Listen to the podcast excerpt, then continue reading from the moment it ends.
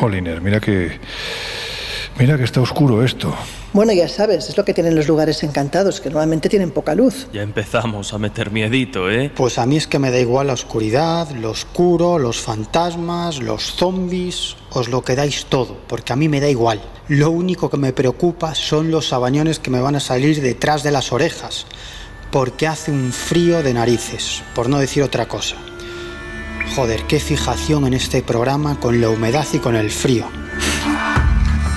En los años 60, astrofísicos como Joseph Allen Hynek, asesor de Steven Spielberg en encuentros en la tercera fase, o el francés Jacques Vallée, fundaron un colectivo secreto para investigar las anomalías que se producían en los cielos del planeta.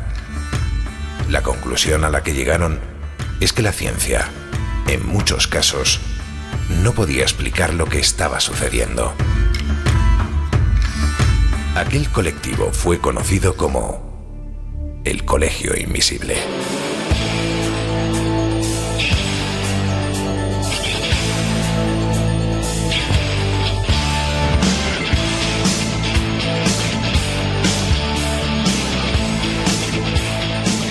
El Colegio Invisible, con Lorenzo Fernández Bueno y Laura Falcó en Onda Cero.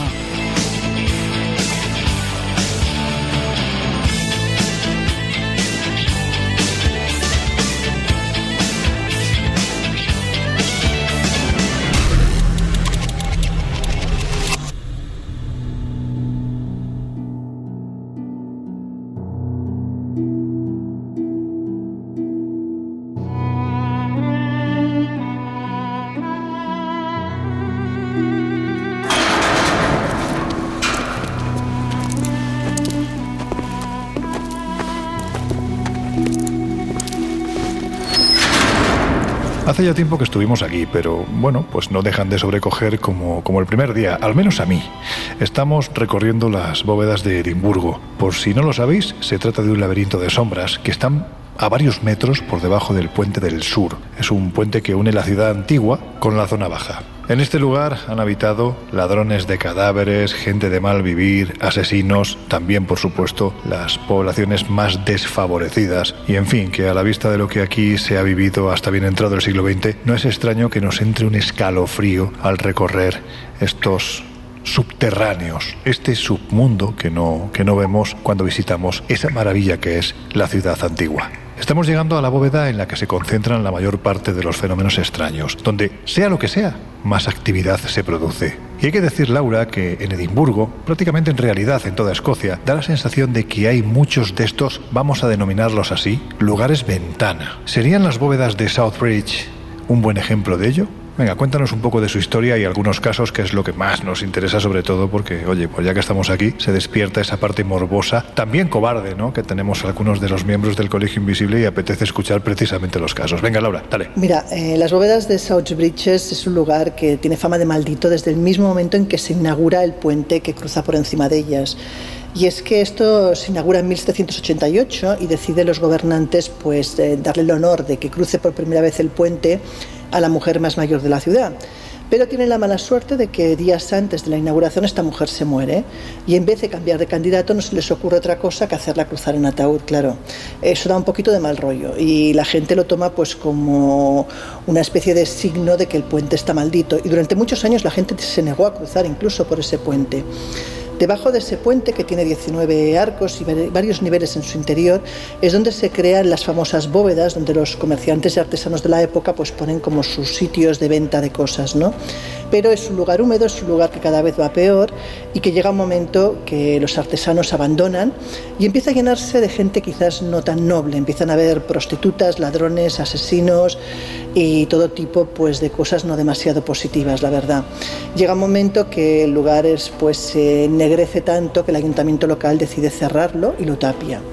Y no es hasta el siglo XX que un eh, residente local redescubre el lugar, lo abre, lo habilita y, bueno, y actualmente es visitable en esa especie de tours fantasmales. ¿Qué hay de cierto en los fenómenos paranormales? Bueno, de hecho, la BBC, por ejemplo, eh, lo ha catalogado como uno de los lugares más embrujados de toda Escocia y ha grabado ahí algún programa de televisión de fantasmas con resultados bastante óptimos. Pero lo más curioso de todo es que las visitas, la gente que hace el tour, al principio sobre todo les dejaba un libro de visitas para que pusieran sus comentarios y muchos que no se conocían de nada, que eran de puntos del mundo muy distantes, comentaban lo mismo, ¿no? Que qué bien eh, estaba hecho el atrezzo y sobre todo esos personajes representados de época que realmente no existieron jamás.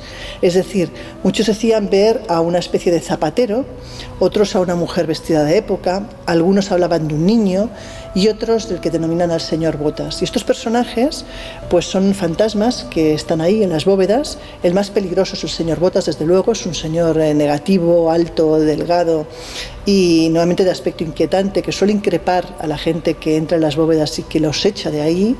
La mujer es una mujer nuevamente que agrede a las embarazadas o al menos las hace sentir bastante mal el niño eh, es un niño que de repente tú vas andando y puedes notar como si una mano gélida te agarrase la tuya, con lo cual te llevas el pertinente susto. Y el zapatero suelen verlo, no interactúa apenas, pero suelen verlo en una de las bóvedas, en una de las esquinas, como si estuviera trabajando. Y muchas veces lo que te digo, pues los comentarios de ese libro de visitas coinciden con esos personajes que la gente piensa son pues eh, gente contratada que está caracterizada, y no es así.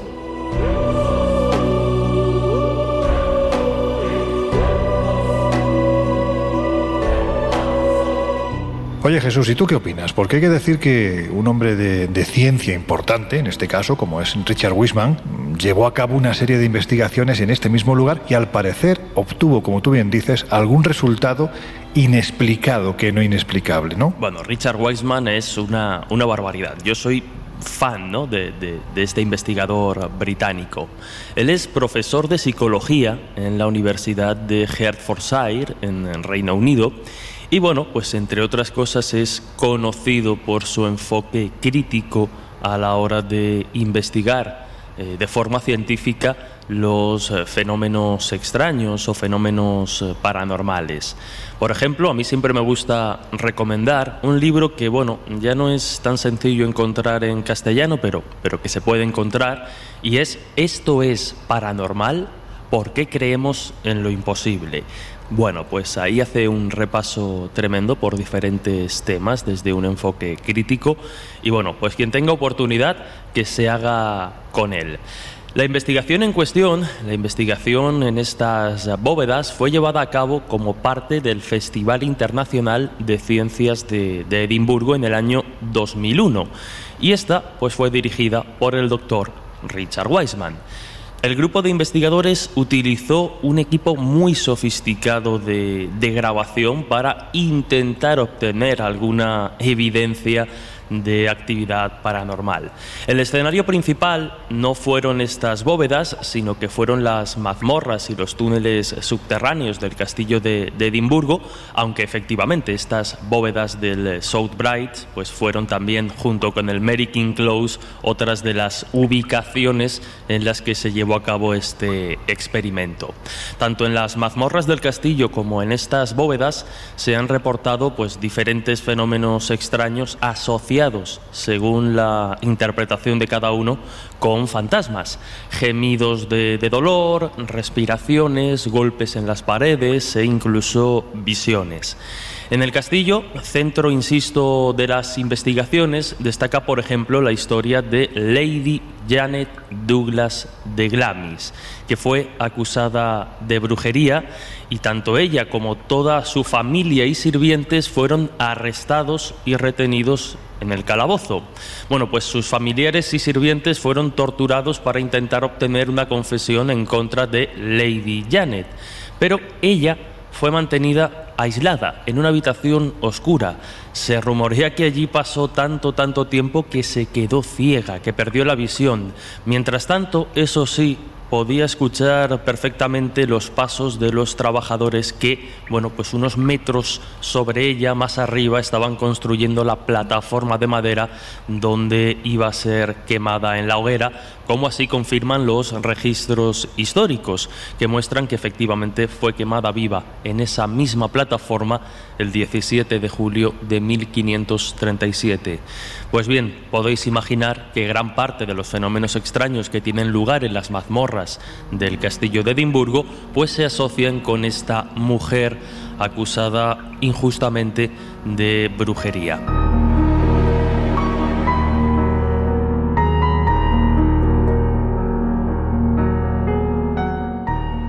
En fin, al, experimento. Como decíamos, se llevó a cabo durante casi 10 días, del 6 al 17 de abril del año 2001, y fue, recordamos, eh, este psicólogo británico, el doctor Richard Wiseman de la Universidad de Hertfordshire, el que lo llevó a cabo, el que se encargó de dirigir esta investigación. Quizá una de las más grandes eh, llevadas a cabo en busca de lo paranormal en, la historia, pero bueno, lo cierto es que contaban con unos nueve miembros en el equipo, en la comisión investigadora, y más de 200 participantes. La selección de estos 200 eh, participantes se hizo además asegurándose de que no conocieran las historias de fantasmas ni los rumores de fenómenos paranormales que circulaban sobre el castillo embrujado o sobre esta zona del South Bright y bueno, pues intentaron, insisto, seleccionar a gente que no tuviera ni idea, que no supiera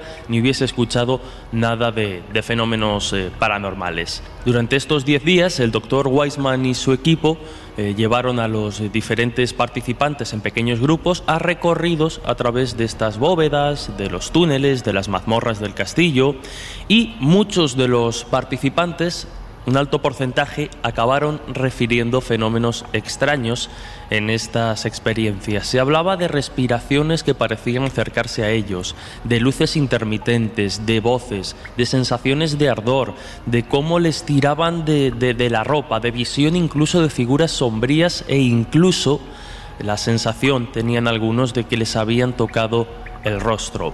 Hubo quien incluso habló de una aparición de un hombre con ropa del pasado deslizándose muy muy lentamente por uno de los, de los túneles.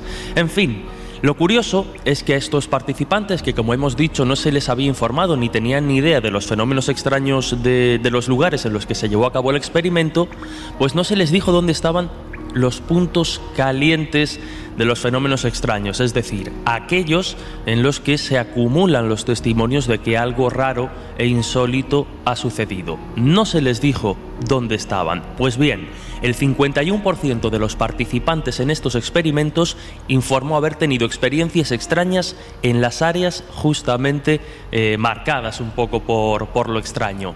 Y tan solo el 35% había informado haber tenido experiencias extrañas en los lugares en los que aparentemente pues no había sucedido nada ni se tenía registro. Weisman, en diferentes entrevistas de, aquel entonces, dijo, lo que es interesante para, para nosotros, para el grupo de investigadores, es que si esas experiencias se acumulan en las bóvedas con reputación de estar encantadas, la respuesta es que algo sucede, que algo condiciona que en esos lugares en concreto sucedan cosas aparentemente extrañas. Puede ser la presencia de fantasmas o puede ser determinadas características que influyen de un modo concreto. Decía Weisman en esas entrevistas, teníamos ciertos lugares que tenían reputación de estar encantados y cuando llevamos a las personas a esos lugares, incluso cuando no conocían la historia, tenían o relataban experiencias extrañas. Eso sugiere que hay algo en ese lugar que está creando las experiencias fantasmales. Puede ser el tamaño, puede ser la apariencia, los niveles de iluminación. El caso es que algo hay que explicar dice que, se sorprendió mucho porque pensaba que, todo estaba en la mente, en la sugestión, en que algunas personas pues que se asustan fácilmente o que ya llevan esa creencia previa en lo paranormal y por tanto eh, pues están condicionadas a vivir fenómenos extraños, pero que lo que muestra la investigación es que en realidad la ubicación de alguna forma importa y condiciona eh, el que se puedan vivir o tener experiencias de este tipo. Había algunos lugares que asustaban mucho más a la gente y que tenían más probabilidades de, de provocar experiencias que otros, pero sin embargo fueron los marcados o un poco los que la tradición dice que sí que pasan cosas extrañas, los que tuvieron un porcentaje más alto. Lo que hicieron fue medir la temperatura del aire, el movimiento, los campos magnéticos, los niveles de luz en el exterior y, por ejemplo, comprobaron que cuando estaba más oscuro afuera en el pasillo, las experiencias extrañas se disparaban, el porcentaje de relatos aumentaba. Así que, de alguna forma, el hecho de no saber lo que sucedía fuera del, recinto hace que la gente esté más ansiosa, más eh, predispuesta a la sugestión y, por tanto, a, a sobreinterpretar de alguna forma los estímulos externos como un posible fenómeno paranormal. Así que esta fue la, la, investigación. A mí, desde luego, me parece apasionante, ¿no? Y creo que es como hay que abordar estos fenómenos desde la investigación, desde la psicología, intentando comprender qué condiciona estas experiencias al margen de interpretaciones, ¿o no?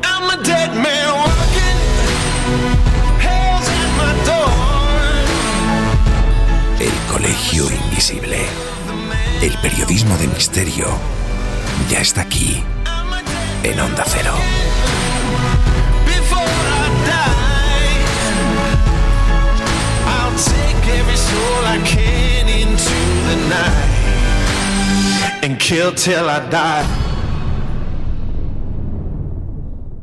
¿Puede oírnos alguien? Solo el gato. Sé que usted mata para luego vender los cadáveres.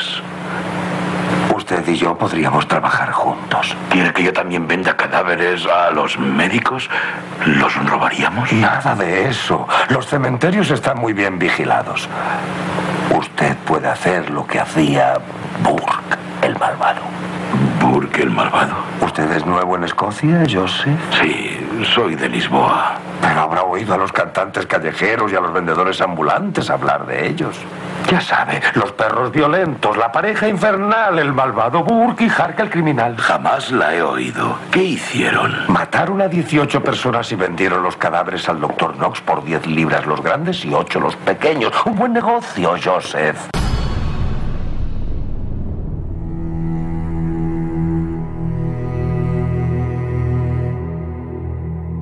En fin, que por si faltaran argumentos para plantearse si seguir aquí más tiempo, bueno, pues tenéis que saber que hubo precisamente un tiempo en el que los cuerpos eran robados de los cementerios porque la Universidad de Medicina de Edimburgo, que es o era en aquel tiempo una de las más importantes del mundo, hay que decir que pagaba unas buenas cantidades de, dinero por, por los cuerpos para poder de esta forma seguir experimentando y que en cierto modo, merced a un delito, la ciencia continuase avanzando. Y cuando no había cuerpos, dos personajes tremendamente siniestros, parece ser que se encargaban de crearlos. Eran Burke y Hare. Y Miguel, yo creo que ha llegado el momento de que hablemos de, de, estos dos personajes, de que sepamos quiénes eran y especialmente por qué se hicieron famosos. Bueno, para entender lo que hicieron estos dos personajes tenemos que situarnos en un determinado contexto histórico. Y es que a principios del siglo XIX en Gran Bretaña fue revocado el llamado Código Sangriento, que era un sistema de penas y castigos muy duros en Gran Bretaña. Esto lo que hizo es que disminuyera el número de cadáveres y por lo tanto había menos cuerpos destinados al estudio de la ciencia, sobre todo de los alumnos de medicina. Para que os hagáis una idea, después de la revocación de este código sangriento, en la Universidad de Edimburgo, en Escocia, los estudiantes de medicina solo disponían, todos ellos, de dos o tres cuerpos al año para realizar sus estudios anatómicos. Es decir, que había un enorme problema y había una falta de cuerpos para llevar a cabo estudios médicos y anatómicos. Por lo tanto, se generalizó la compra de cadáveres. Además, en esta época, en Gran Bretaña, el robo de cuerpos se consideraba un delito menor. Por lo tanto, esto de, del robo de cuerpos acabó convirtiéndose en un floreciente negocio en el que participaban enterradores, sacristanes, ladrones, anatomistas. De hecho, quien se lo podía permitir enterraba a su familiar en un ataúd de hierro para evitar el robo. Y en este contexto es cuando aparecen dos personajes sin ningún tipo de freno moral. Uno de ellos era William Bark, que nació en, en, el Ulster, en Irlanda, y que emigró a Edimburgo en el año 1817 para ganarse la vida.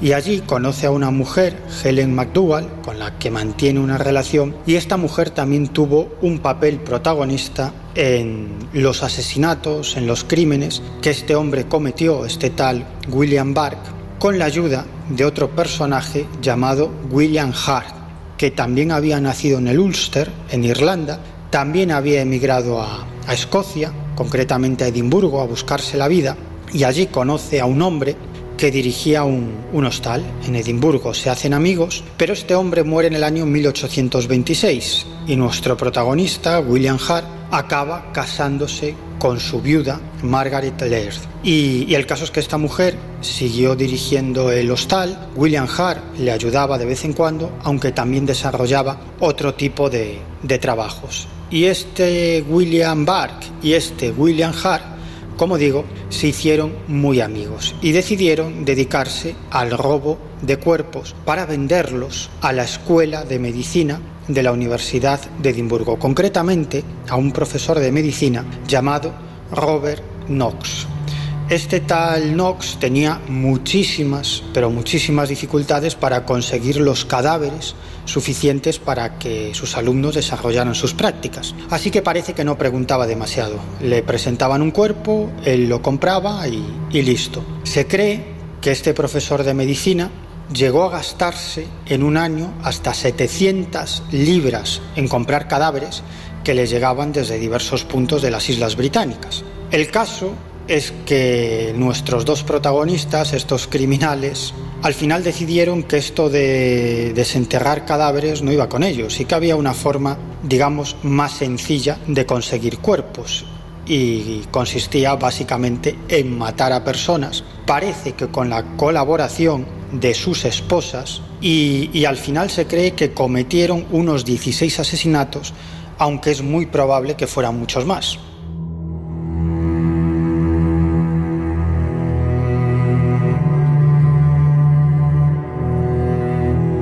Por si no lo sabéis, aquí las tumbas de los cementerios tienen unas rejas bastante gruesas, oxidadas, porque evidentemente se han visto sometidos a los avatares del clima eh, puramente escocés, ¿no? Pero estas rejas eran colocadas precisamente para evitar los robos de los cuerpos que había ahí enterrados. Vuelvo a repetir, fue uno de los negocios más importantes especialmente a finales del siglo XIX y principios del XX, el robo de cadáveres. Y con estos antecedentes, años atrás me traje hasta aquí a dos de nuestros cantantes más internacionales. Y entonces algo ocurrió que después del tiempo que ha pasado, os puedo asegurar que yo todavía no he sido capaz de explicar. Y de hecho lo he hablado con Ana Guerra porque fue lo suficientemente extraño como para que a todos se nos pusieran los pelos de punta, especialmente por el lugar en el que se produjo. ¿Lo queréis escuchar? Pues venga, que ahí va. Hemos ido, porque Roy quería tocar la pared y a mí me da mucho miedo. Y como que había un momento en el que yo ya sentía que no. Y yo, era como, no de aquí no podía- pasáis. De aquí no podemos pasar.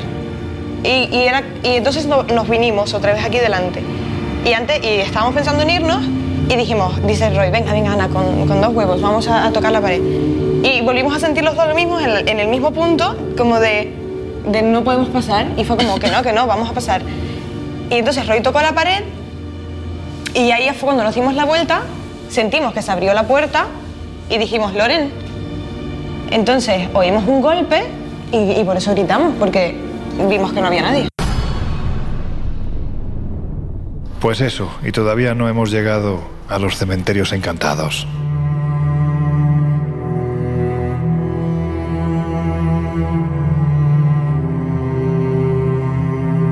Bueno, pues hemos empezado con temas muy agradables, hay que decir que, que tan agradables como reales. Y yo os aviso de que la cuestión, pues me da la sensación de que no va a mejorar.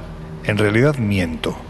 Va a haber un relax de apenas cinco minutos para que Laura nos cuente cosas de un tal Bobby, que al parecer es un fantasma muy amable y muy conocido en Escocia, pero no tanto de lo que ocurre en el lugar en el que se aparece, justo al otro lado de la calle que parte en dos la vieja ciudad de Edimburgo, la conocida como Royal Mile. Os hablo del cementerio de Greyfriars. Pero antes, Laura, por eso de calmar los ánimos, bueno, cuéntanos quién fue Bobby y por qué es conocido. Bueno, pues Bobby es quizás la historia más bonita, la cara más amable eh, de Escocia y de su cementerio, de Greyfriars.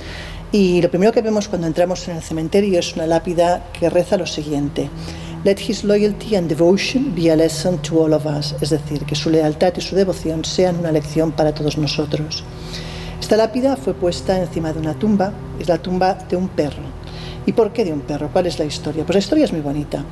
Eh, la historia viene de 1856, cuando John Gray es vigilante nocturno en Edimburgo, se siente solo en las patrullas y decide adquirir un Sky Terrier para que él pues, le acompañe en la ruta y le haga compañía. El caso es que se vuelven inseparables, pero desgraciadamente a los dos años eh, John eh, fallece debido a la tuberculosis y es enterrado en el cementerio.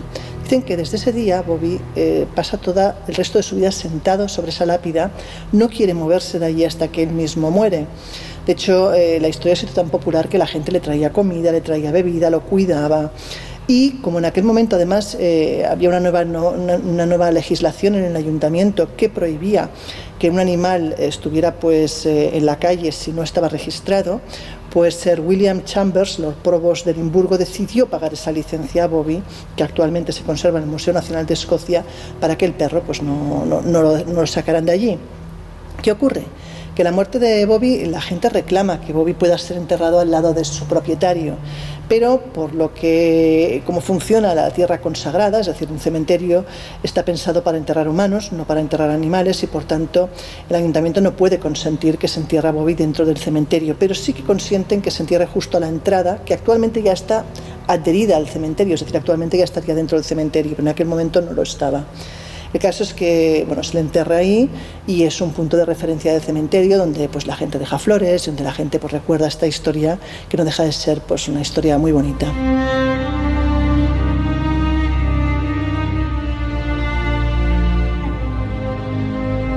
Esta es la parte buena. La parte mala la encarna la matanza que se produjo aquí en el año 1679 dentro de la iglesia de Greyfriars, la conocida como Greyfriars Kirk. ¿Qué fue lo que ocurrió? Bueno, pues que en este lugar se reunieron 1200 Covenanters, patriotas, dispuestos a enfrentarse una vez más al todopoderoso ejército inglés. Hay que decir que estaban hartos, hartos desde hacía ya mucho tiempo, de tener que verse sometidos constantemente al mandato del rey inglés y también, por supuesto, de la religión. Y fue entonces cuando decidieron encabezar una revuelta. Y el rey inglés decidió en aquel entonces mandar a su abogado real para que pusiese orden. Y este lo que hizo fue literalmente encarcelar en condiciones inhumanas a todos aquellos que se habían atrevido a levantarse contra el monarca inglés. Fue terrible, porque, imaginad, en una cárcel sin techo, con un clima en el que prácticamente todo el día está lloviendo, rayos, truenos, centellas, mucha humedad, esta gente murió literalmente por inanición.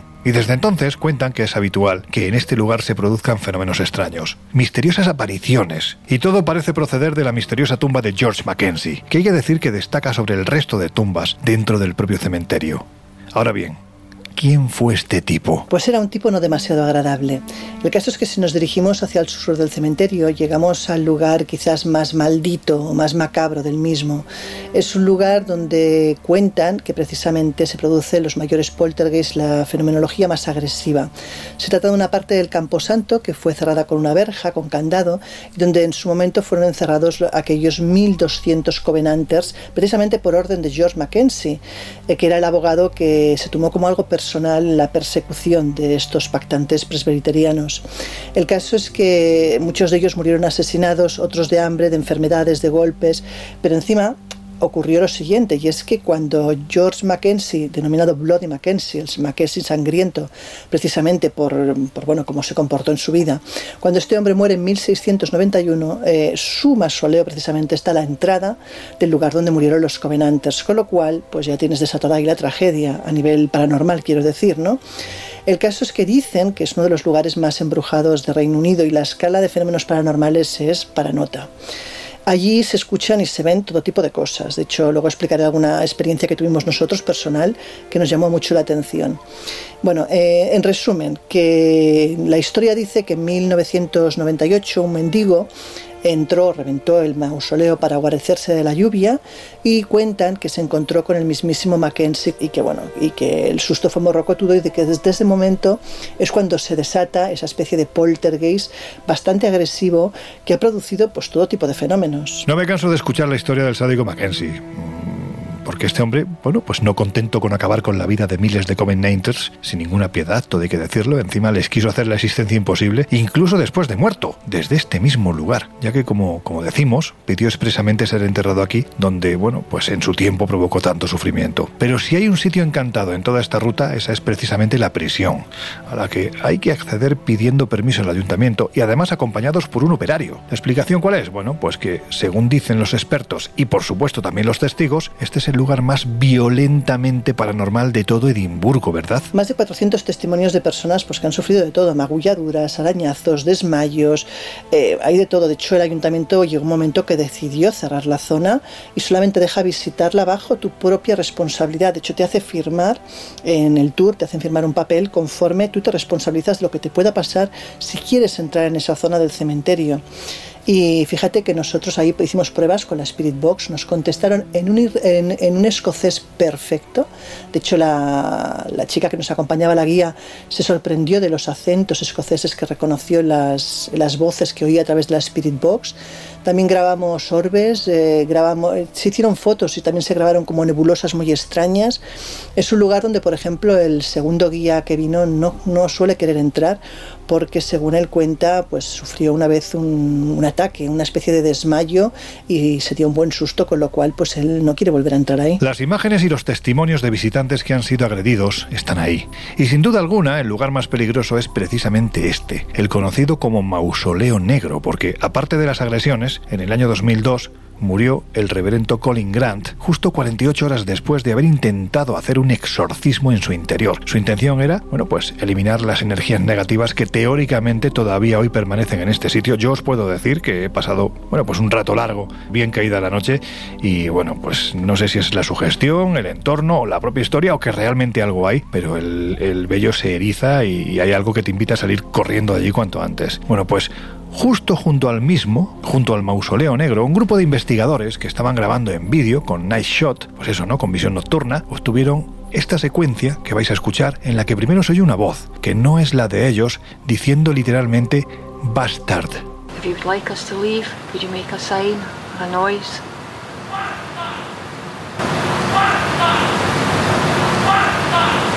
Después, dos disparos.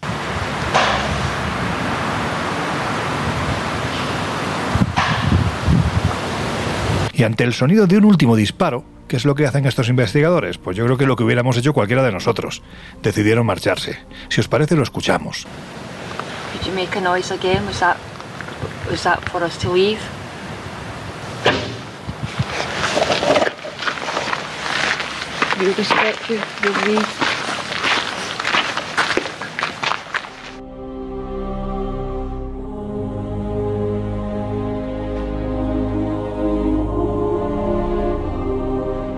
Si hay uno que destaca sobre el resto, ese es Highgate, uno de los conocidos como Siete Grandes de Londres, donde incluso dicen Fijaos, esto a mí me apetece tanto. Mm, dicen que habita un vampiro, ¿verdad? Pues sí, estamos hablando de las apariciones de un hombre alto, con sombrero, ojos rojos, tez pálida y acento exótico, porque parece ser que en alguna que otra ocasión se dirigió a los testigos. Y esta entidad empezó a hacer de las suyas en Swains Lane, que es una calle que conduce al cementerio de Highgate. Y de hecho la prensa británica de los años 70 publicó bastantes informaciones sobre esta historia y llegó a bautizar a la aparición con el nombre del vampiro de Highgate.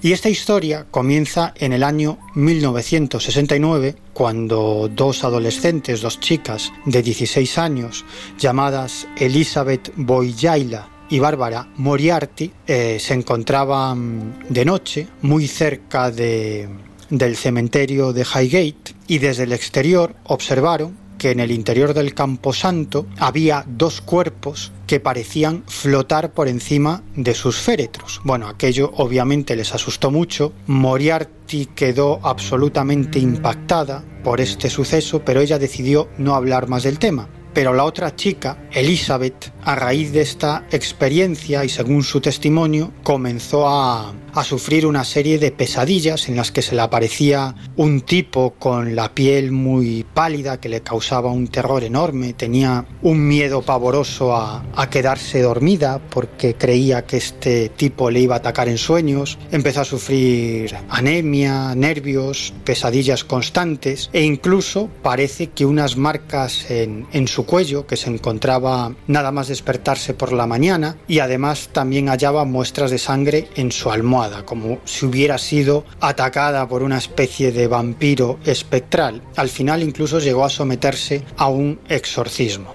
Y como digo, bueno, este caso dio bastante que hablar y un vecino de la zona llamado David Farrant que estaba muy introducido en el mundo del ocultismo y del esoterismo, decidió investigar. Y según su testimonio, en la Nochebuena del año 1969, que yo me pregunto, ¿qué hacía este hombre en la Nochebuena del año 1969 en las inmediaciones de un cementerio? Bueno, pues el caso es que este David Farran dijo que había sido testigo de la aparición en ese cementerio de una figura de color gris que levitaba y que posteriormente había encontrado en la zona unos zorros descuartizados. Eh, su testimonio acabó siendo publicado en, en, el periódico local y esto dio lugar a que muchas más personas afirmaran que habían sido testigos pues, de la aparición de una entidad espectral. También se hizo muy famoso un tipo en esa época que se llamaba Saint Manchester,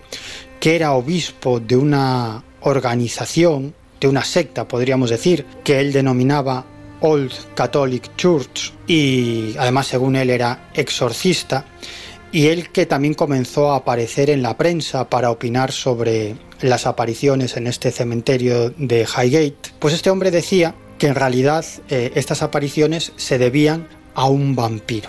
Y este St. Manchester acabó enfrentándose a David Farrant, porque David Farrant acabó fundando la British Psyche and Occult Society, es decir, una organización dedicada a la investigación del ocultismo y de lo paranormal, sobre todo dedicada a investigar las apariciones de este fantasma del famoso Camposanto. Y Farrand decían que estas apariciones nada tenían que ver con vampiros, sino que desde su punto de vista eran consecuencia de unos rituales de magia negra que se practicaban en ese cementerio. Y esos rituales de magia negra habrían despertado alguna clase de energía oscura que acabaría presentándose a los testigos como una entidad espectral. Bueno, Continuaron surgiendo los testimonios, la prensa local le dedicó durante años bastante atención a estas apariciones en el cementerio de Highgate y en los años 70, a principios de los 70, se produjo una oleada de pánico hasta el punto de que 100 personas llegaron a irrumpir en el camposanto armados con estacas para acabar con el vampiro. Claro, al final no encontraron a vampiro ninguno, pero lo que sí, lo que sí hicieron fue causar bastantes destrozos en el camposanto. ¿Y qué decían los testigos? ¿Qué veían? Bueno, pues se referían a una entidad espectral de gran altura, que iba ataviada con una ropa oscura y sombrero de copa, aunque también otros testigos hablaban de una figura oscura, con capucha. Bueno, según David Ferrand, pues esta entidad tenía la capacidad de cambiar de forma y unas veces se presentaba como el llamado hombre del sombrero y otras como una figura ensotanada. Bueno, el caso es que, como digo, estas apariciones obtuvieron una enorme atención por parte de la prensa desde ese año 1969 hasta mediados de los 70 más o menos y luego el tema acabó básicamente olvidado, aunque de vez en cuando durante estos años siempre hay alguna persona que dice que en este cementerio de Highgate ha observado alguna clase de entidad extraña.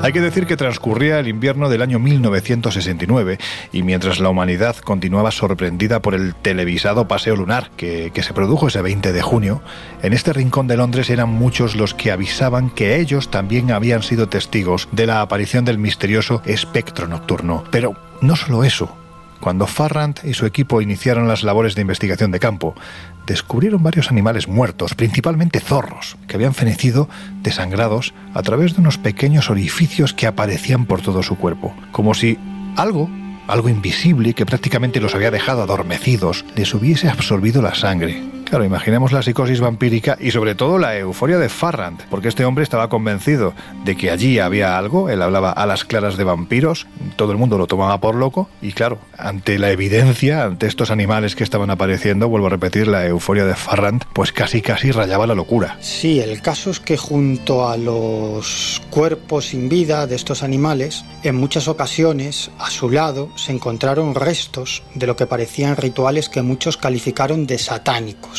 Hay que tener en cuenta que el cementerio de Highgate, cuando sucedieron estos hechos, estaba totalmente olvidado. Este camposanto era uno de los siete cementerios privados de Londres construidos a principios del siglo XIX. Y este cementerio de Highgate estaba concebido para dar cobijo a las clases pudientes de la ciudad. Por lo tanto, estaba diseñado de un modo muy señorial, con tumbas y panteones que eran la viva imagen de la época victoriana. Al final, a mediados del siglo XX, acabó siendo clausurado y terminó en el olvido, hasta que en el año 1969 comienzan a publicarse las historias de esta aparición del vampiro de Highgate. Y esto, como dije anteriormente, lo que conllevó es que muchos curiosos y gente que deseaba vivir emociones fuertes se acercara al lugar. Y parece que se produjeron algunas desgracias. Por ejemplo, una mujer falleció, según declararon sus acompañantes, porque había sido empujada por unas manos invisibles. Bueno, vaya usted a saber. También aparecieron algunas tumbas profanadas, ataúdes abiertos y algún que otro cuerpo con estacas clavadas en su corazón.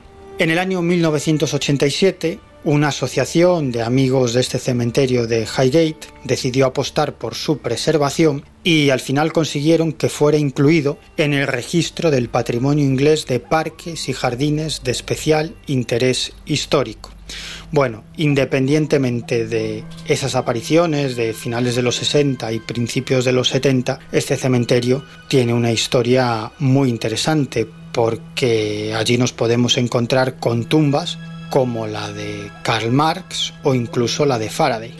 Para que os hagáis a la idea de los lugares de los que os estamos hablando, estamos dejando en nuestras redes sociales, ya sabéis que estamos en Twitter como arroba OC, también en Instagram y en Facebook como el Colegio Invisible en Onda Cero. Bueno, pues estamos dejando fotografías de estos sitios tan siniestros como hay que decir que de una belleza absolutamente espectacular. Y puesto que hay uno que se caracteriza por la aparición de una dama blanca, y en cierto modo, bueno, pues la única dama blanca del programa en este caso es Laura Falcó. Anda, aunque ya hablamos en otra ocasión brevemente de ello, cuéntanos, ¿qué es lo que ocurre en el cementerio de Bachelor's Grove? Ni más ni menos que en el corazón de Chicago. Pues es un cementerio bastante bonito que se encuentra en el interior de la Reserva Natural de Rubio Woods y además es un lugar que, que tiene rincones muy evocadores. Es eh, típico de una novela gótica y además nos hace retroceder mentalmente en el tiempo cuando entramos en él. Es un lugar, como digo, especial y que además tuvo la fama, la falsa leyenda de que su nombre, precisamente Bachelor's Grove, que significa pues tumba de los solteros, fue puesto para evitar que se enterraran mujeres, precisamente por los colonos. Y eso es falso, porque de hecho eh, el nombre no viene de ahí, el nombre viene de una familia alemana que se asentó en la zona y hablamos de, de la década de los 20 del siglo XIX, o sea que, no, que tampoco tendría sentido esa leyenda, pero bueno, existe. En cualquier caso, sus últimos inquilinos fueron Laura McGree y Robert Shields, hablamos de finales del siglo XX, pero lo curioso del lugar, más que quien se enterrara o se dejara de enterrar, son precisamente los fenómenos paranormales que en él ocurren. Y es que cuentan, por ejemplo, historias de lo más mm, singular, ¿no? Uno nos remite a 1970, cuando dos agentes federales del condado de Cook estaban pues de madrugada eh, haciendo su, su, ruta y de repente en el lago ven como una extraña luz, se acercan y ante su sorpresa del lago emerge un carro, un carro guiado por caballos que además desaparece pues en un momento dado de su vista también tal como lo han visto aparecer. El susto es morrocotudo y investigan y por lo visto la historia se remite a 1870, es decir, 100 años antes de la aparición, cuando un campesino que que se encontraba realizando pues, sus tareas normales, de repente pues, su caballo se asusta, se desboca, sale corriendo con la mala suerte que cae al lago y además las cuerdas le enredan tanto al caballo como al propietario, muriendo ambos pues, y quedándose pues, sumergidos en el lago. ¿no? Pero hay más cosas que ocurren en este lugar. Por ejemplo, tenemos la historia de un columpio que se balancea solo con una niña invisible y que pues mucha gente dice haber visto. O por ejemplo, una preciosa y pequeña eh, masía de color blanco que parece aparecerse a lo lejos, donde además hay una luz como en la guardilla y cuando te vas a acercar esa masía no existe, esa, esa, esa finca desaparece delante de tus propios ojos y simplemente es un espejismo, ¿no?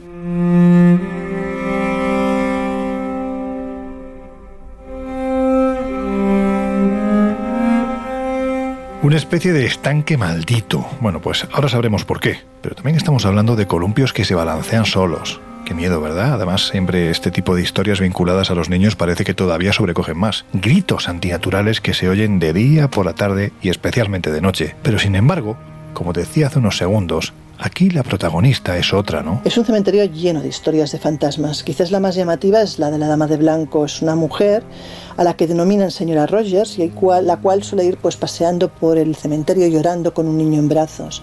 Cuentan que la historia real es que esta mujer perdió a su hijo y que decidió pues, hacerse enterrar con él cuando murió. El caso es que sigue llorando desde entonces la pérdida, pero lo curioso del caso es que aparte en este cementerio hemos de tener claro que en el lago del mismo es donde, por ejemplo, Al Capone y sus secuaces se desprendían de varios de los cuerpos de aquellos que asesinaban. Así que motivos para tener fantasmas no le faltan. Vaya tela. En fin, que ahora seguimos con más. Pero la verdad es que a estas alturas no sé si mejor o peor, porque aquí el uso correcto de los adjetivos puede, puede estar incluso hasta invertido. En fin, que después de este trabalenguas habitual en mí, si os parece, ahora regresamos. Ahí os quedáis con una de nuestras esenciales favoritas. El Colegio Invisible. Los jueves de una y media a tres de la madrugada en Onda Cero. Street tonight, and the people they were dancing to the music vibe, and the boys just the girls with the girls in their hair, while the shouting men just sit way over there, and the songs they get louder, each one better than before. And you're singing the songs, thinking this is a life. And you wake up in the morning and your hip is twisted sides. Where you gonna go? Where you gonna go? Or where you gonna sleep tonight? And you're singing the songs, thinking this is a life. And you wake up in the morning and your hip is twisted sides. Where you gonna go? Where you gonna go? Where you gonna sleep tonight? Where you gonna sleep tonight?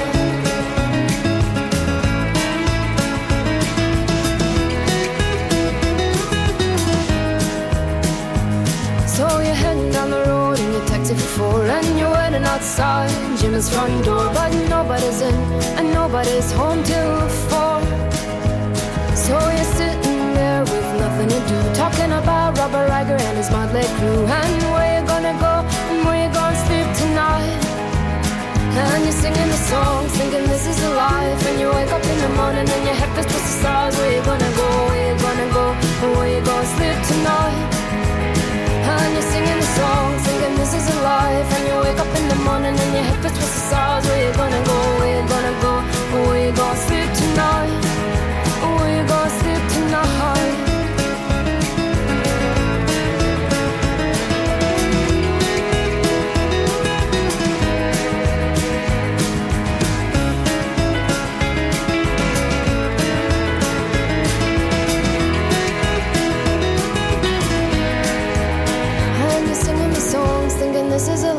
And you wake up in the morning and your head feels the stars. Where you gonna go? Where you gonna go? Where you gonna sleep tonight? And you're singing the song, thinking this is a life. And you wake up in the morning and your head feels the stars. Where you gonna go? Where you gonna go? Where you gonna sleep tonight? And you're singing the song, thinking this is a life. And you wake up in the morning and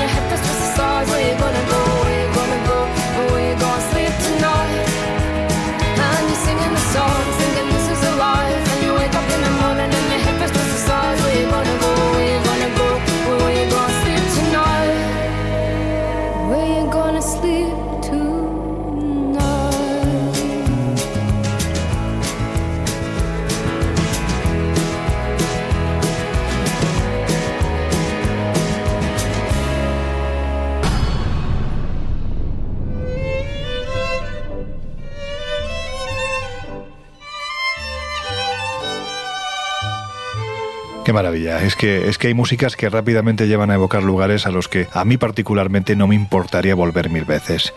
Esto es, bueno, pues un poco lo del perfume, ¿verdad? Cuántas sensaciones y recuerdos nos puede llegar a traer un simple olor. bueno, en fin, un olor de los buenos, claro. Desde luego, a veces esos estímulos sensoriales que, que nada son capaces de, transportarnos, de, cambiarnos, de, llevarnos a otro estado, es, es, un, auténtico, un auténtico misterio. Bueno, es que el olfato y el oído son quizás de los sentidos con mayor poder de vocación que tenemos. Ya sabéis lo que dicen, que la música amansa a las fieras. Pero hay músicas que incluso las vuelve más fieras. Por ejemplo, yo cada vez que escucho Du Hast de Rammstein es que me dan ganas de empezar una guerra. Por eso solo me la pongo cuando estoy de buen humor. A mí esta música es que me recuerda rápidamente a la ciudad. Bueno, pues yo creo que una de las que más me gusta de cuantas he visitado. Buenos Aires, porque dar un paseo por la calle Corrientes y salir literalmente cargadito de decenas de los libros que se venden en sus espectaculares librerías de viejo o comer en el barrio de la Boca. Bueno, pues yo creo que solo es comparable a darse un paseo por dos de sus cementerios más ilustres y según dicen, también encantados, ¿verdad Jesús? Venga, si te parece empezamos por la chacarita. Bueno, de alguna forma el nombre, la Chacarita, le viene del lugar en el que se encuentra, del barrio en el que está este cementerio.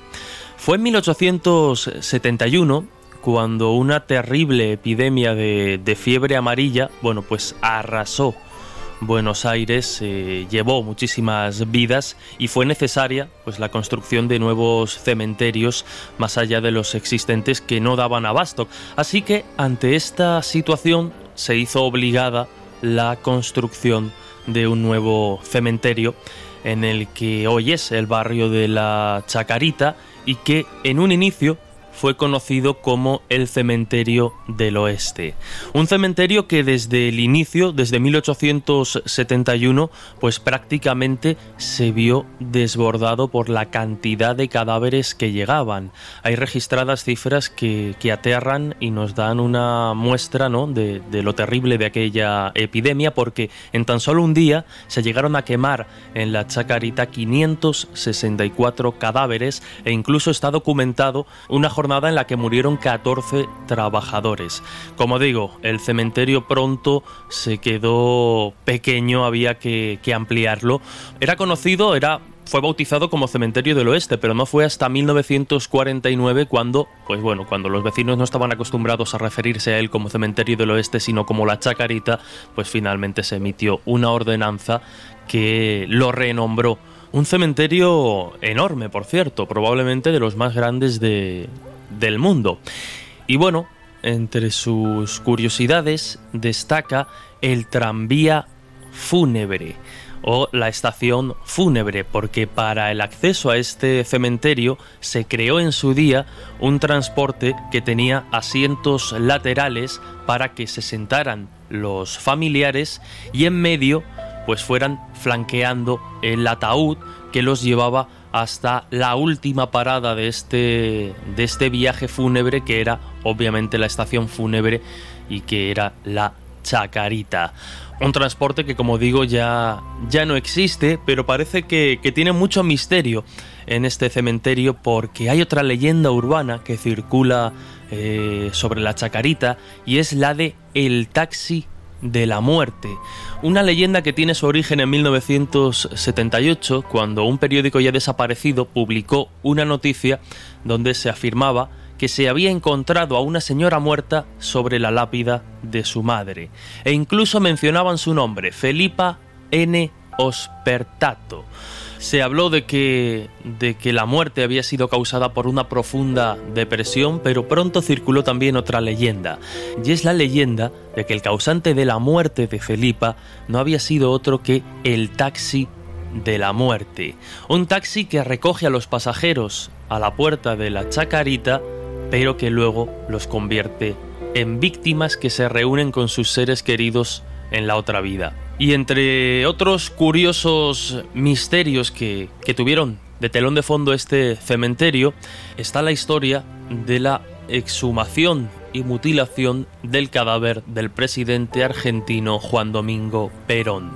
Fue en junio de 1987, 13 años después de la muerte de, de, Perón, cuando se recibió una carta firmada por un grupo que se autodenominaba Hermes IAI y los 13, y en la que se exigía el pago de 8 millones de dólares por un rescate. El rescate implicaba las manos del general, el anillo y su sable.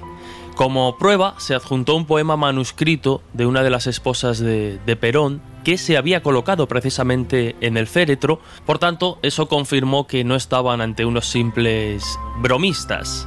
Aquí la cosa se pone gore porque de alguna forma los hechos demostraron que efectivamente habían entrado en la bóveda de Juan Domingo Perón, habían traspasado el cristal blindado que protegía su cuerpo y habían cortado con una sierra eléctrica las partes que luego pues pretendían rescatar las manos.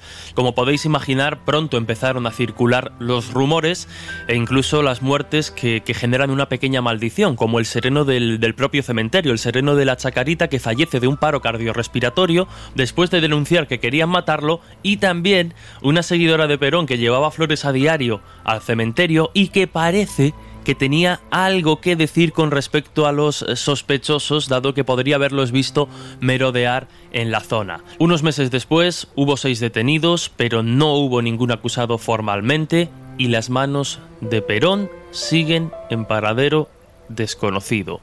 Lo cierto es que, bueno, el sepulcro que, ya no está en la Chacarita, desde 2004 está en un mausoleo privado en San Vicente, pero bueno, es una historia que sigue, ¿no? Y que empapa de alguna forma la historia de este cementerio, al igual que la tumba, por ejemplo, del cantante, del compositor y del actor Carlos Gardel. Pero bueno, pues historias, ¿no? Misteriosas que, que rodean a estos lugares.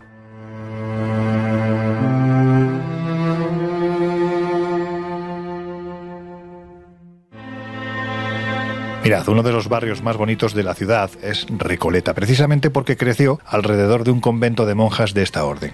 La cuestión es que en el corazón del mismo, el acorde del tango callejero se confunde con los pasos siempre acelerados de quienes entran en un laberíntico cementerio que se encuentra, como os digo, en el corazón de este barrio, donde además están enterrados Cuidado, ¿eh? Estamos hablando de algunos de los gobernantes más importantes de la historia del país. Y claro, como os podréis imaginar, la tumba más visitada es la de Eva Duarte de Perón. Evita. Y su fantasma, bueno, pues hay quien también, aparte de la tumba, está deseando verlo, porque dicen que también se aparece por este lugar. Pues el cementerio de la Recoleta debe su nombre a los frailes de la Orden de los Recoletos Descalzos que llegaron a la zona donde actualmente está el cementerio a principios del siglo XVIII. Allí construyeron su convento, hicieron su vida, hasta que en 1822 la Orden de los Recoletos fue disuelta y la zona fue convertida en el primer cementerio público de la ciudad de Buenos Aires. ¿Os acordáis que antes cuando hemos hablado de la chacarita hemos mencionado la epidemia de fiebre amarilla que asoló Buenos Aires a comienzos de la década de los 70 del siglo XIX?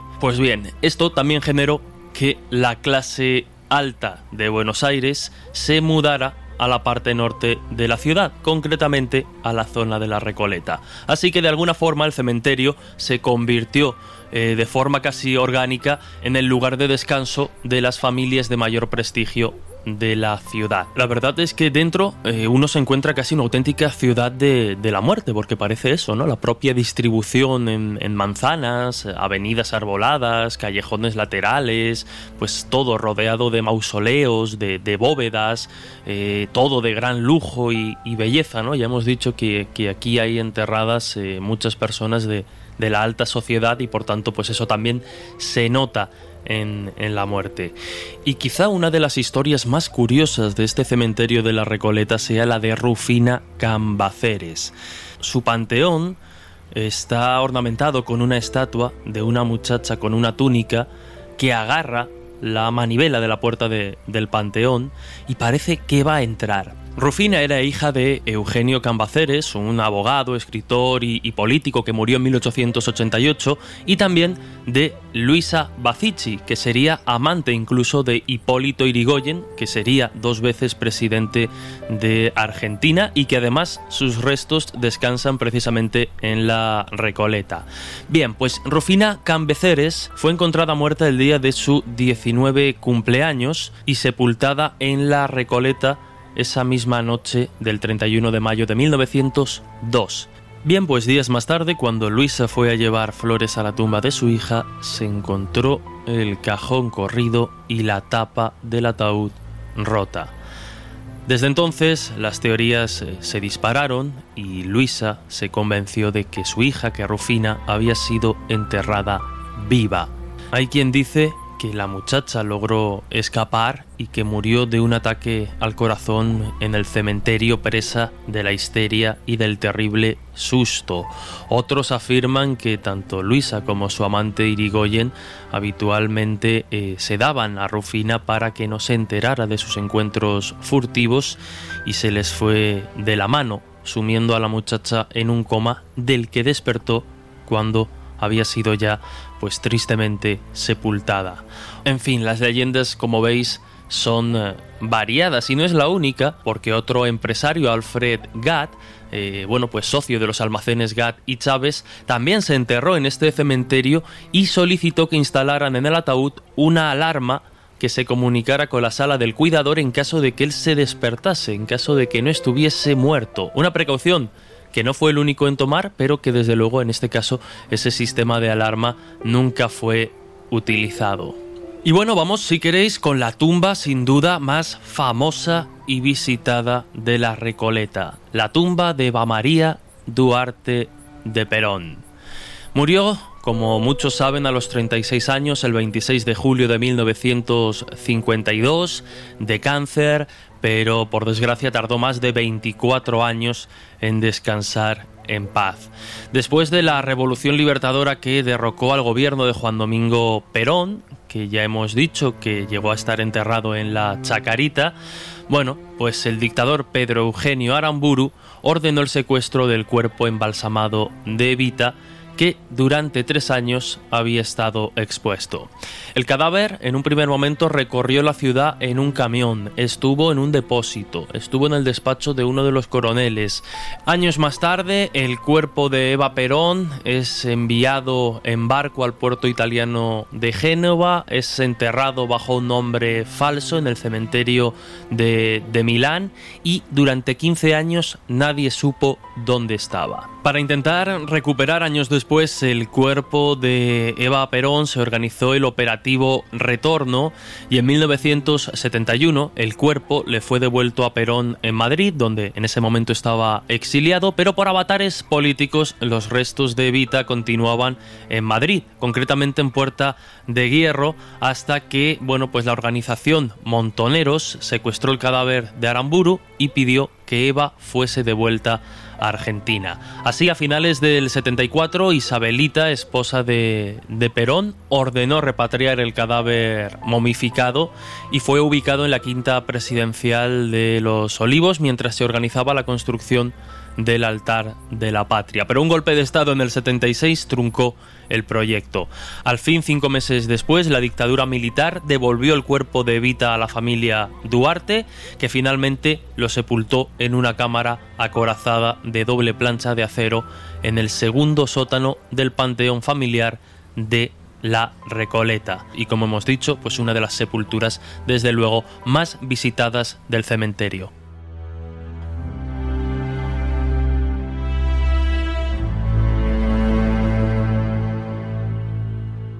Podríamos seguir hablando de, de Père Lachaise en Francia, donde las tumbas de famosos de todos los tiempos, pues por ejemplo como Jim Morrison, cantante de los Doors, o Hipólito León de Nissart-Ribel, más conocido como Alan Kardec, padre del espiritismo, compiten ni más ni menos que con los espíritus que aseguran los testigos que merodean por sus senderos.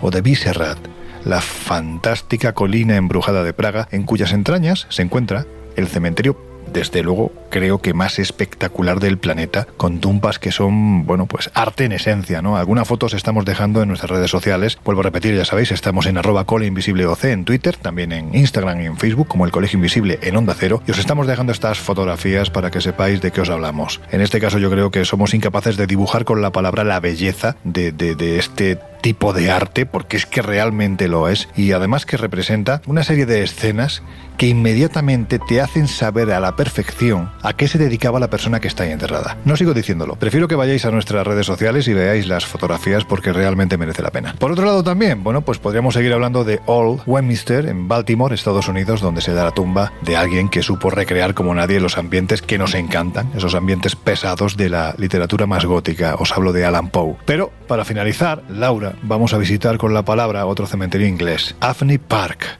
porque como los anteriores, reúne los elementos imprescindibles para formar parte precisamente de una novela de Alan Poe. Lo que ocurre es que las crónicas aseguran que lo que aquí ha sucedido, lejos de parecer una novela, fue, es y quién sabe si será absolutamente real. Pues mira, el cementerio de Amney Park fue abierto al público en 1840 cuando se necesitó pues, la construcción de nuevos camposantos porque los que habían estaban llenos.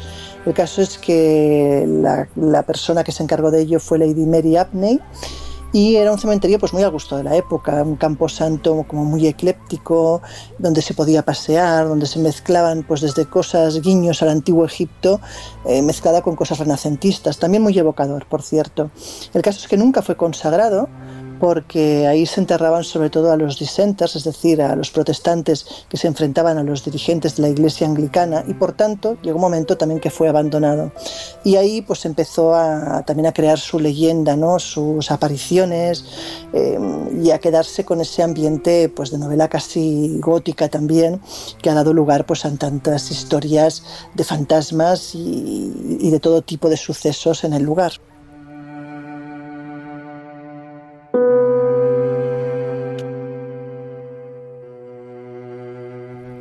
Antes de seguir con otros cementerios y otras historias sobrenaturales, también hay que decir que hay precisamente otras historias vinculadas a estos lugares que podrían despertar, en muchos casos yo creo que una sonrisa. Y falta que hace. Son los chascarrillos de ultratumba. Así que Laura, bueno, pues cuéntanos alguno y después seguimos con Miguel y otro de esos lugares para no dormir. Bueno, es que hay algunos epitafios, sinceramente, que no dejan, vamos, pie con bola. Te voy a contar algunos que a mí me han hecho gracia particularmente. El primero dice lo siguiente, fallecido por la voluntad de Dios y mediante la ayuda de un médico imbécil. O sea, vamos, se lució. El siguiente. Aquí yace Juan García, que con un fósforo un día fue a ver si había gas y había. Tela. El siguiente. Aquí yaces y haces bien. Tú descansas y yo también. Vamos, el que puso el epitafio se quedó descansado del todo. El siguiente, aquí yace mi mujer, fría como siempre. O sea, yo no sé, supongo que no tendrían hijos porque si no, no creo que les hiciera mucha gracia que le pusieran eso a su madre en la, en, la lápida, pero bueno. Otro más, menos flores y traedme birra, cabrones. Este sería típico de muchos de los que nos acompañan a los viajes, fijo. Y por último, otro que también me ha parecido curioso, ¿no? Pone la lápida y pone lo siguiente, recuerdo de todos tus hijos, menos Ricardo, que no dio nada. Bueno, pues siempre tiene que haber algún tacaño en la familia.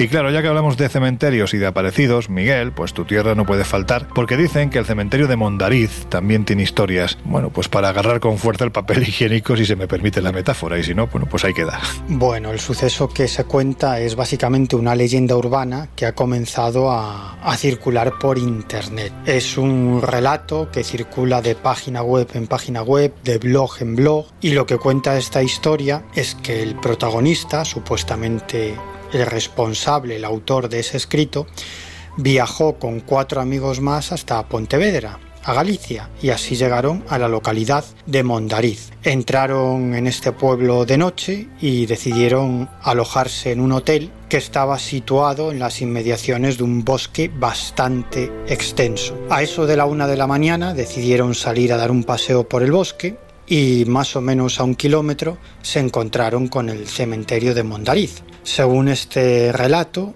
entraron en el cementerio que parecía estar más o menos abandonado y al salir de ese camposanto lo que observó este grupo de amigos pues es un señor que corría y que a los gritos les decía que, que se escondieran, que si no se escondían que acabarían muriendo.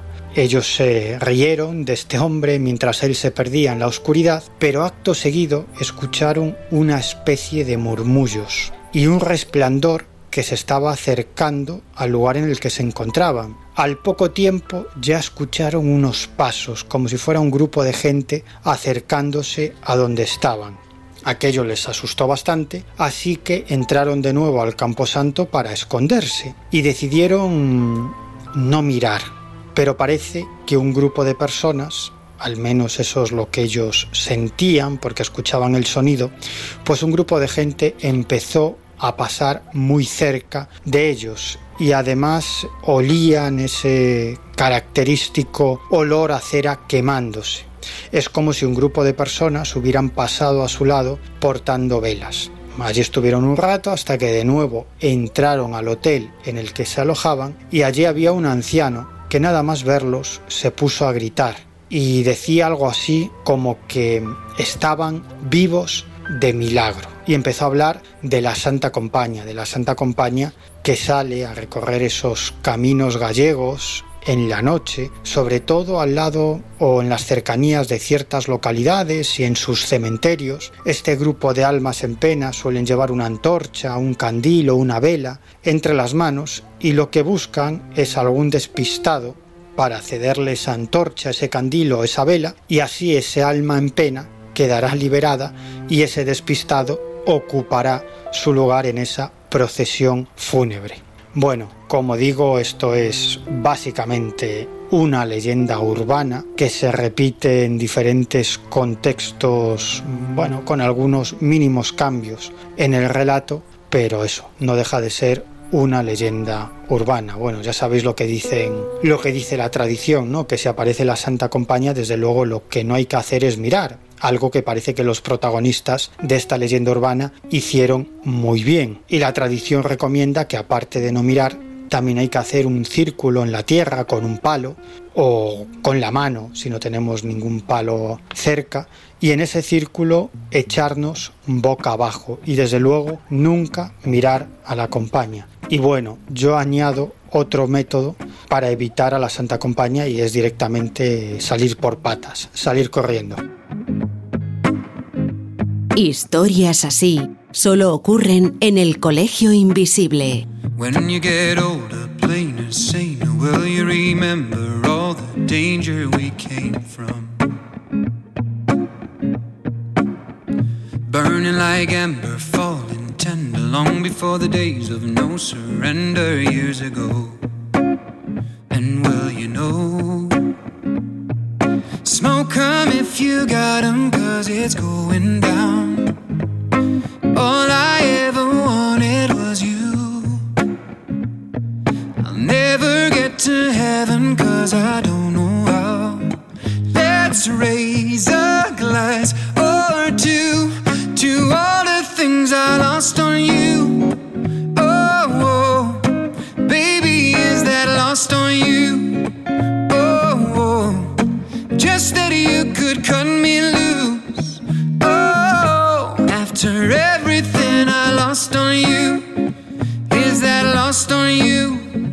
Wishing I could see the machinations, understand the toil of expectations in your mind.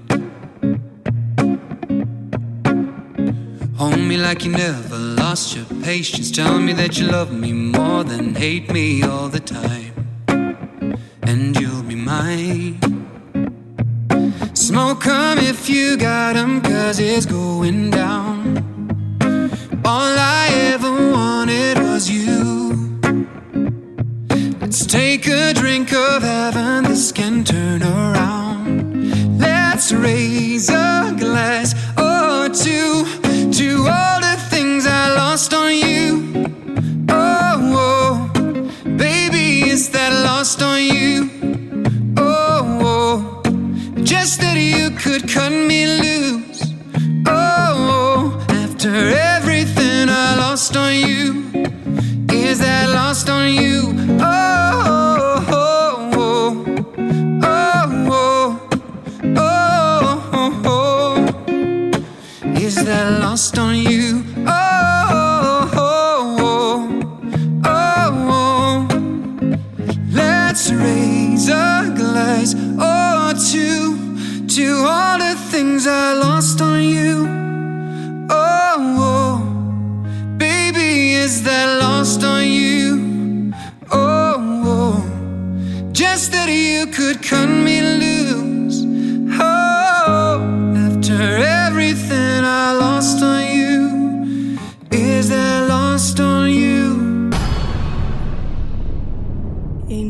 Sunshine when he's gone.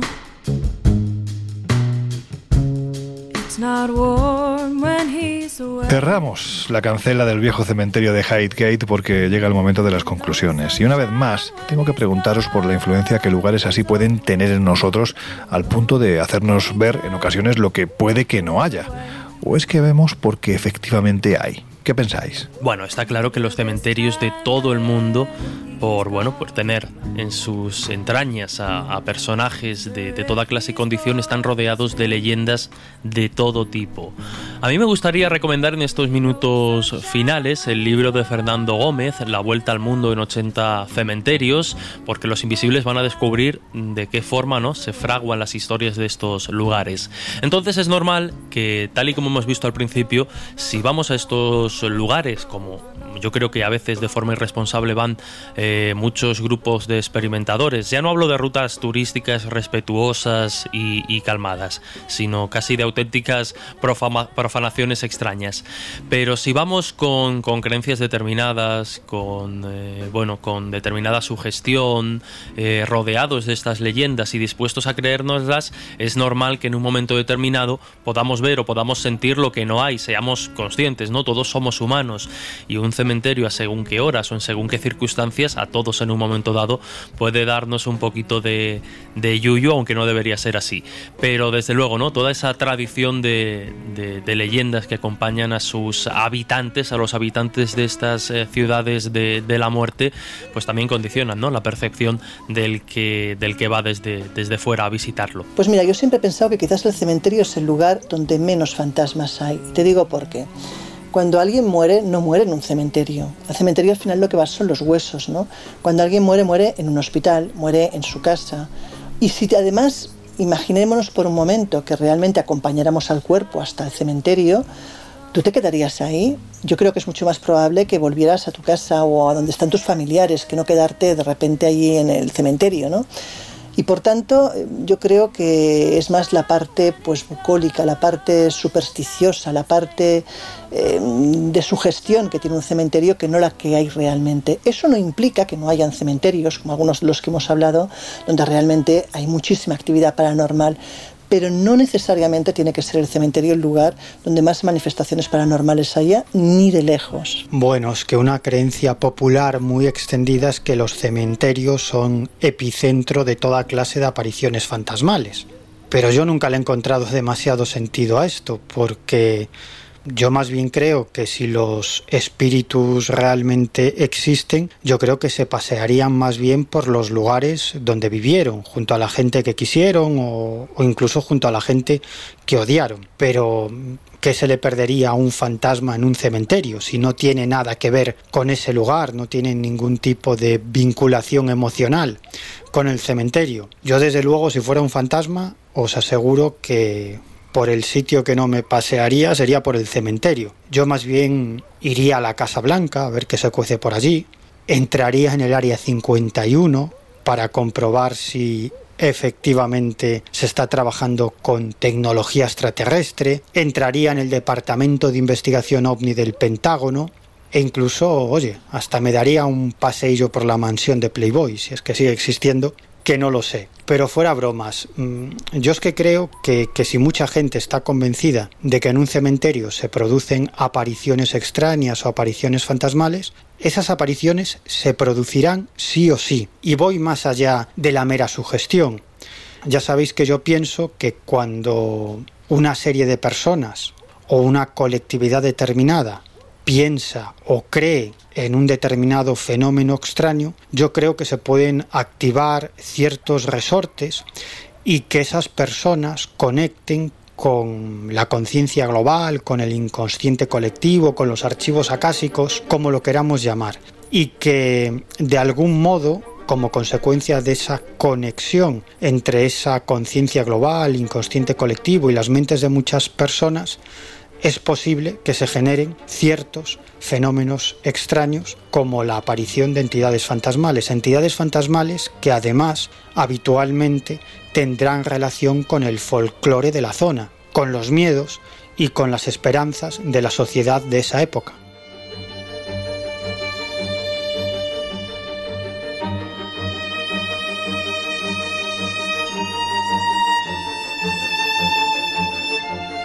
Bueno, pues afrontamos ya los minutos finales del Colegio Invisible de hoy y ya sabéis que este es el momento en el que Miguel Pedrero, director adjunto de la revista Año Cero, que todo rima mucho, nos va a contar qué es lo que lleva este mes. Miguel, en tus manos encomendamos nuestra curiosidad. Venga, cuéntanos. Bueno, aparte de nuestro tema de portada, la nueva maldición de los faraones, llevamos otra serie de temas que yo creo que son muy interesantes, como por ejemplo uno que titulamos La Corporación del Narcotráfico un amplio artículo en el que se desvela la implicación del sistema financiero internacional en el lavado de dinero procedente del tráfico de drogas. De hecho, el autor de, este artículo, el reportero Juan José Revenga, asegura que el sistema capitalista no se sostendría si no es por el dinero que viene del tráfico de drogas. Él es el autor de un libro que acaba de publicarse titulado Muerte en Medellín y este libro es el resultado de muchos años investigando cómo se lava en realidad el dinero procedente del narcotráfico. Más temas. Oleada ovni en Cantabria. Otro. El auténtico origen del tarot, ya sabéis, esa baraja tan popular que aparentemente sirve para adivinar el futuro. Otro tema, el proyecto espacial secreto de Estados Unidos o el arte rupestre del Paleolítico como puerta al más allá. El autor de este reportaje es Mariano Fernández Urresti, un colaborador habitual de la revista que acaba de publicar una novela absolutamente fascinante titulada La pintora de bisontes rojos. También os podéis acercar en estos días a nuestra edición digital, que como bien sabéis, la gestiona nuestro compañero Jesús Ortega, que ya está ávido, deseoso de contarnos qué es lo que llevan esta semana. Pues ya saben los invisibles que en Espacio Misterio pueden encontrar muchísimos temas más relacionados siempre tanto con el Colegio Invisible como con la revista Año Cero. Entrevistas, artículos, reportajes, recomendaciones de, todo tipo. Y temas, pues ya lo saben, los que habitualmente... Eh, nos apasionan aquí en el colegio. Historia, misterio, ovnis, eh, fenómenos extraños, leyendas, en fin, de todo a cargo de, un grupo de, colaboradores eh, tremendo que, van a hacer las delicias de, nuestros invisibles. Así que ya lo saben, espaciomisterio.com para descubrir muchísimas más cosas. Dicho lo cual, ya sabéis que también podéis poneros en contacto con nosotros a través del mail, el colegio invisible, arroba onda Estamos en el número de WhatsApp donde nos podéis dejar vuestros mensajes de voz que, si nos dais el permiso, y si son casos, preguntas o lo que queráis, vamos a ir sacando en los diferentes especiales que vamos a ir haciendo desde los estudios de Onda Cero en Madrid. Bueno, pues ya sabéis que ese número de teléfono al que podéis enviarnos lo que os apetezca es el 628-985-161. Si nos mandas un mensaje desde fuera de España, ya sabes que tienes que añadir el 0034, ese es el prefijo de España. Después, el 628-985-161. Y, por supuesto, tenéis nuestras redes sociales a vuestra disposición. La comunidad de Invisibles cada vez es más grande, tanto en España como fuera de España, especialmente al otro lado del Atlántico donde se encuentran nuestros hermanos latinoamericanos. Estamos en Twitter como arroba coleinvisibleoc y también sabéis que podéis encontrarnos en Instagram y en Facebook como el Colegio Invisible en Onda Cero.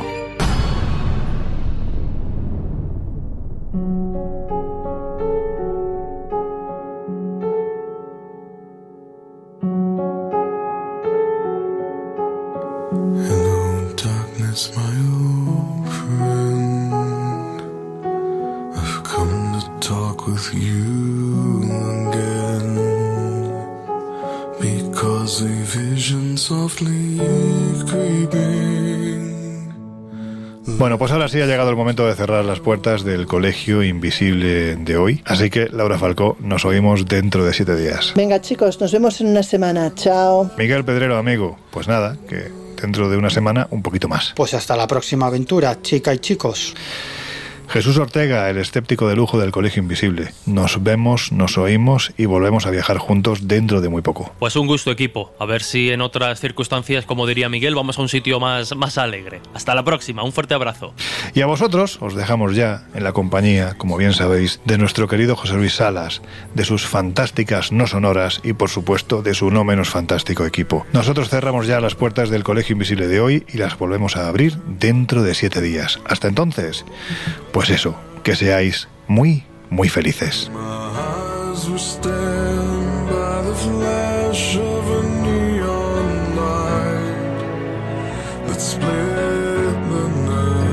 El Colegio Invisible con Lorenzo Fernández Bueno y Laura Falcó en Onda Cero.